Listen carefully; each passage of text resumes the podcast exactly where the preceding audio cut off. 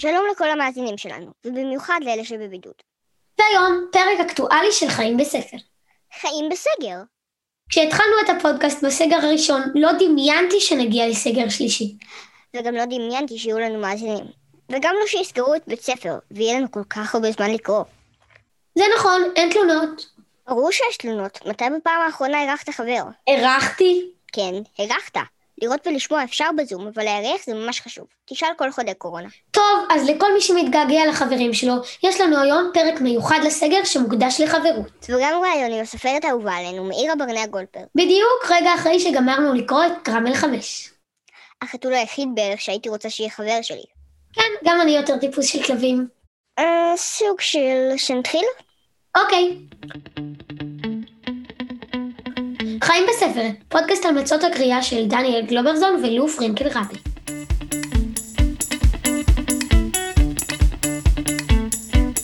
היום נמליץ על עוד ספרים שאהבנו ושלדעתנו כדאי גם לכם לקרוא. ותהיה לנו כמובן פינת ראשית קריאה, עם ההמלצות שלנו לאחיל ולאחיות הקטנים שלכם.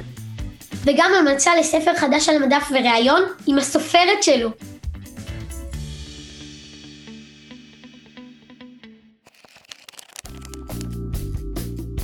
ההמלצה הראשונה שלנו להיום היא ינשופות. כתבו בר בן יוסף ונטלי גבירץ.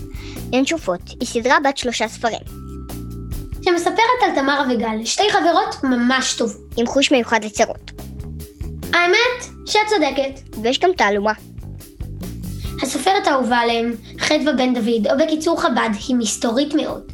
אף אחד מעולם לא ראה אותה. אבל היא כתבה את סדרת הספרים האהובה עליהם, ינשופים. אני אהבתי את העובדה שגם הספרות של ינשופות, בר ונטלי, חברות כבר הרבה שנים. וכמו תמר אביגל, הן כותבות את הספרים פרק אחד בר, ופרק אחד נטלי. ועוד סדרה על חברות, והפעם אלה פרידה ודוני, היא הסדרה שכתבה רוסל לגרקרנץ ואירה אווה אריקסון. לספר הראשון קוראים החיים המאושרים שלי. אני ממש אהבתי אותה בכיתה א'. ונעבור מספר על חברות לספר על חבורה. מאיה ערן, אמיר ויואב, וגם שני, ילדי בית העץ. שכתב רן כהן אהרונוב ויהיה יניב שמעוני. הסדרה מספרת על חבורת ילדים בשם ילדי בית העץ. הם פותרים תעלומות, מצילים את החורשה פעמים רבות, והכי חשוב, מנגנים ונהנים ביחד. ואם השם ילדי בית העץ נשמע לכם מוכר, זה כי יש גם סדרת טלוויזיה בשם הזה. אז אם ראיתם אותם בטלוויזיה, אבל גם לא, אנחנו ממליצים לכם לקרוא עליהם.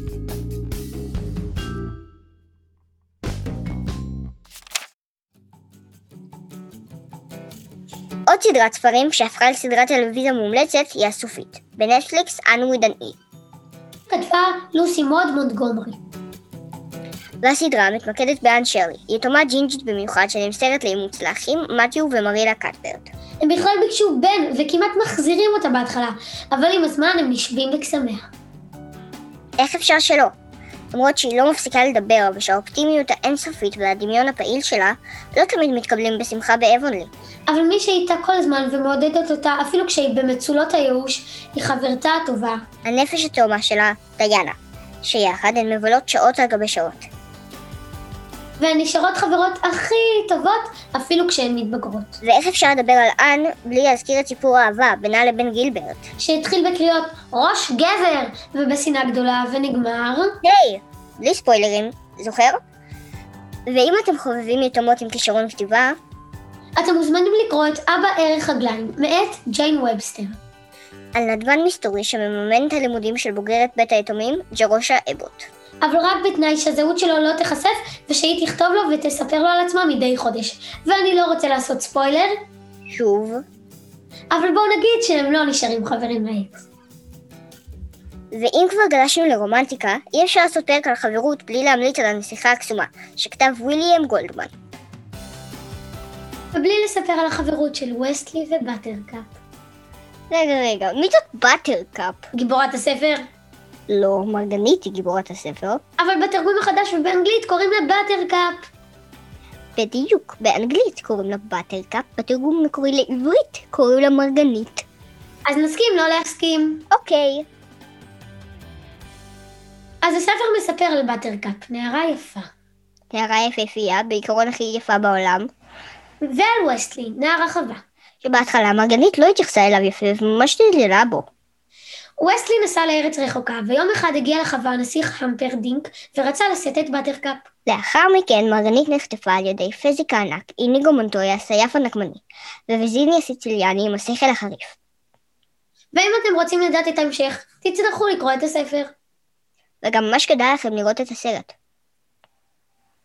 והמלצה האחרונה חביבה במיוחד להיום, לללות בבקשה, חדש על מדף, קרמל, מאת מאירה ברנע גולדברג. יראו קרן מים מטקלף ורמי טל. קרמל היא סדרה בת חמישה ספרים. הספר החמישי יצא ממש לאחרונה. הזמנתי אותו בסגר, ובגלל שלא יכולתי להתאפק עד שהוא יגיע בדואר, קראתי אותו בינתיים בדיגיטל. מבין אותך לגמרי. הסדרה מספרת על שלושת האחים, רובי, אל-אל וגול. יום אחד הם מקבלים תיבה עם מסר מפתיע. דוד שלהם, ארתור ג'רום, מוריש להם ירושה משפחתית. לאל-אל לטירת ג'רום, לגול שני מפעלים ענקיים, ולרובי חתול בשם קרמל. רובי מגלה שקרמל הוא לא סתם חתול, אלא חתול שיודע לקרוא מחשבות, להפוך אבנים לזהב, לנגן על 13 כלי נגינה, חוץ מצ'לו, ועוד מלא דברים. ובעיקר הוא מגלה שקרמל יודע לדבר. ומי שאוהב ספרים על חתולים שיודעים לדבר, או על חברים דמיוניים, כדאי לו לקרוא את קרנצ'ו, שכתבה קתרין אפלגייט על ג'קסון ועל חתול ענק ומדבר, שהיה חבר שלו בכיתה א', וחזר לבקר באופן מפתיע. אבל בעיקר כדאי לו להאזין לראיון שלנו עם מאירה ברנע גולדברג. שלום למאירה ברנע גולדברג, מחברת הסדרה קרמל. אהלן, מה נשמע? איך זה להוציא ספר בזמני קורונה? אני אגיד לכם את האמת. בדרך כלל כשאני מוציאה ספר, יש אה, מסיבות, ויש הפתעות, ויש מפגשים ב, בחנויות ספרים, ופתאום אין כלום, שום דבר. כל מה שאני יכולה לעשות זה רק לחכות לפגישות בזום ולהודעות שאני מקבלת. זה נורא מוזר, אבל אני שמחה שלא חיכיתי, כי אמרו לי, אולי תחכי, כי החנויות סגורות, ואין מי שיקנה את הספרים עכשיו עם החנויות סגורות, אבל את האמת, התקשרו ילדים בוכים להוצאה, והתחננו שיוציאו את קרמל חמש למרות הקורונה, וכשהתייעצו איתי, אמרתי, ברור, אם יש ילדים שמחכים, תוציאו להם גם כשהחנויות סגורות ויקנו באינטרנט. אי אפשר להשאיר ילדים במתח, אז, אה, אז, אז, אז, אז זה, זה שונה. זה כיף, אבל שונה. למה החלטת להיות סופרת? אני לא חושבת שהחלטתי, אה, אני, אני כל החיים שלי רציתי להיות סופרת, גם בתור ילדה קטנה. כל הזמן אה, קראתי ספרים והקשבתי לסופרים, הלכתי למפגשים איתם, הייתי בסדנת כתיבה אפילו של אלי סגל, זיכרונו לברכה, ו, אבל הייתי בטוחה שאני לא יכולה להיות סופרת. כי חשבתי לעצמי, מה, אני לא גליל אהרון פדר, אני לא דבורה עומר, אני סתם ילדה של לדעת לוח הכפל, אז אני בטוח לא אוכל להיות סופרת. ובאמת, כאילו, כל הזמן נורא נורא רציתי, רציתי, רציתי, ו... ולא ניסיתי. וכתבתי המון דברים, אבל פחדתי להראות אותם לאנשים, ובגיל 30 יצא לי ספר ראשון, ספר למבוגרים, כמה רחוק את מוכנה ללכת, שזה ראשי תיבות של קרמל. כן, שקראתי בכתבה נכון, של חייל. סיפרתי את זה גם בהרצאה, ומאז אותו רגע, שיצא הספר הראשון שלי, אה, המוח לא הפסיק לייצר רעיונות, ואם לא הייתי, אם לא, אם לא הייתי מנסה לכתוב, היה לי ממש כאב ראש, הייתי חייבת להוציא את הדברים האלה החוצה. אה, מכיוון שהספרים שלי גם הצליחו, אז אה, המשכתי לכתוב ולכתוב, והנה אני היום, הפכתי להיות סופרת באמת. אז מאיפה בא לך הרעיון הספציפי לספר הזה, לקרמל?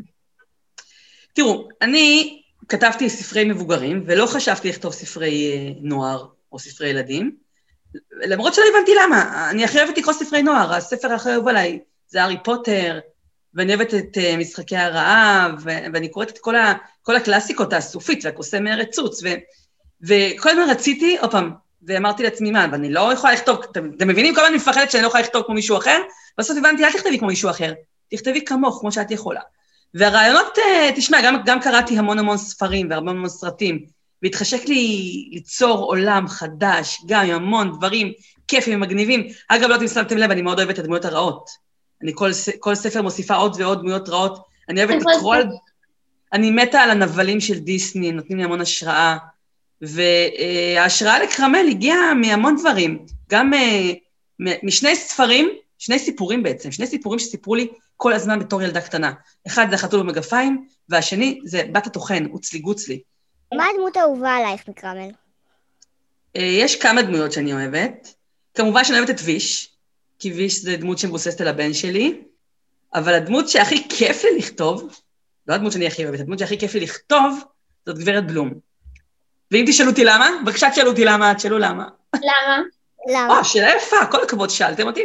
הסיבה שאני אוהבת את גברת בלום, כי גברת בלום היא דמות רעה שהיא משתנה. כלומר, היא לא תהפוך לטובה, היא גם לא הופכת לטובה, אבל, אבל, אבל אנשים מתחילים להסתכל עליה אחרת. היא כאילו אגואיסטית, חושבת רק על עצמה, ופתאום מהרגע שהיא מכירה את אוליבר, ומרגע שהיא מכירה את ויש, פתאום היא מגלה מה זה אהבה, והיא לא יודעת לעשות עם הרגשות האלה, היא לא יודעת לעשות איתם. היא שונאת את כרמל, היא שונאת את הילדים, היא שונאת את כולם, היא רגילה להיות אגואיסטית, ופתאום יש לה משהו בלב, פרפורים כאלה, והיא לא מה לעשות איתם. ו- ופתאום ויש אוהב אותה, ואוליבר מחבק אותה, והיא לא מה לעשות עם האהבה הזאת, זה נורא מצחיק אותי. אגב, זה רעיון שהגיע מהבן שלי, הבן שלי מאוד אוהב את גברת בלום, ואז חשבתי לעצמי שאם אבישי אוהב את גברת בלום, אז גם ויש חייב לאהוב את גברת בלום, ואז באמת יצרתי ביניהם קשר מיוחד בכרמל שלוש, בבית ספר.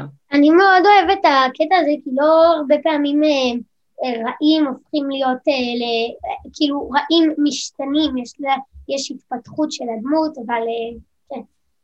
כי הרגילו אותנו בדיסני, לא יודעת אם שמתם לב, הרגילו אותנו בדיסני שהיפים טובים, הרעים מכוערים, ושזה צריך להישאר ככה עד הסוף, לפחות בסרטים שאני גדלתי עליהם, וזה, וזה באמת uh, מעצבן. ואגב, גברת בלום נראית כמו שהיא נראית, לא בגלל שהיא רעה, פשוט גברת בלום, ההשראה שלי אליה היא מתוך uh, המנהלת המרושעת במטילדה, גברת פוסטרוס, שאני מתה עליה, היא מטורפת לגמרי, אבל אני מתה עליה. גם אז אני. רציתי שהיא, רציתי שהיא תהיה דומה לה. אה, שאר הרעים שלי ושאר הרעות שלי זה לא שהן נראות לא טוב, משהו כזה, כי אני לא אוהבת את הרעים מכוערים ויפים טובים. גם, גם אין לי דמויות יפות בספר. אה, אולי, אולי חלקן חמודות, אבל לרוב, אתם יודעים, ראיתם ראש גדול, ולא לא נראים מושלמים, הדמויות, הדמויות לא נראות מושלמות בספר, זה חשוב לי. אז גם את וגם המאייר שעובד איתך, רמי טל, מעריצים מושבעים של הארי פוטר וג'יי קיי רולינג. אז היא כתבה שבעה ספרים בסדרה של הארי פוטר. כמה את מתכננת לקרמל? כעיקרון, היו אמורים להיות שלושה. לא חשבתי שאני אכתוב יותר משלושה. תכננתי שאחרי הספר השלישי, אה, אני אעבור לסדרה חדשה, שתתעסק רק בוויש ומה שקרה לו לפני שהוא הגיע לקרמל הביתה. ואז הייתה לי הרצאה מאוד גדולה, עם 400 אה, ילדים, ואמרתי להם שיהיה קרמל שלו, זה יהיה קרמל האחרון, ואני עוברת סדרה על ויש, והתחילו להגיד, מה, בסדר, אבל קרמל יהיה? אמרתי, לא, זה לפני, ש... לפני שוויש היה אצל קרמל. התחילו לבכות, בכי, סיימתי את ההרצאה עם ילדים בוכים שרצים אליי, ואומרים לי, לא, את חייבת לכתוב. ואמרתי, לא משנה, בסדר, יבכו, יתרגלו, לא משנה. והתחלתי לכתוב את הסדרה, ואז אמרתי לעצמי, וואי, הם, הם כל כך בוכים, כל כך רוצים, אז אולי כל מה שתכננתי לעשות אה, עם ויש, תכננתי שיהפוך לבלש עם אבא שלו, אה, פשוט במקום לפני, תעשי את זה אחרי. תעשי התאמות, כדי שתשאירי את כרמל עדיין ואת כולם. ואני מתכננת שיהיו אה, עשרה ספרים, ואני עכשיו אספר לכם סוד. אה, אני כותבת עכשיו קומיקס של כרמל. באמת? אה, רק קומיקס, ומה קרה עם כרמל בבית אחר, לא בבית של, של האחים האלה. אגב, הסיבה שאני לא מספרת לכם מה יהיה, זה לא בגלל שאני מפחד לספר לכם, זה כי עדיין לא המצאתי את הכל. כן, כרגע אני בשלב שאני יודעת, מכירה את הילדה, אגב, הילדה מאוד דומה לך. כרגע בדמיון שלי, הילדה בדמות מאוד דומה לך.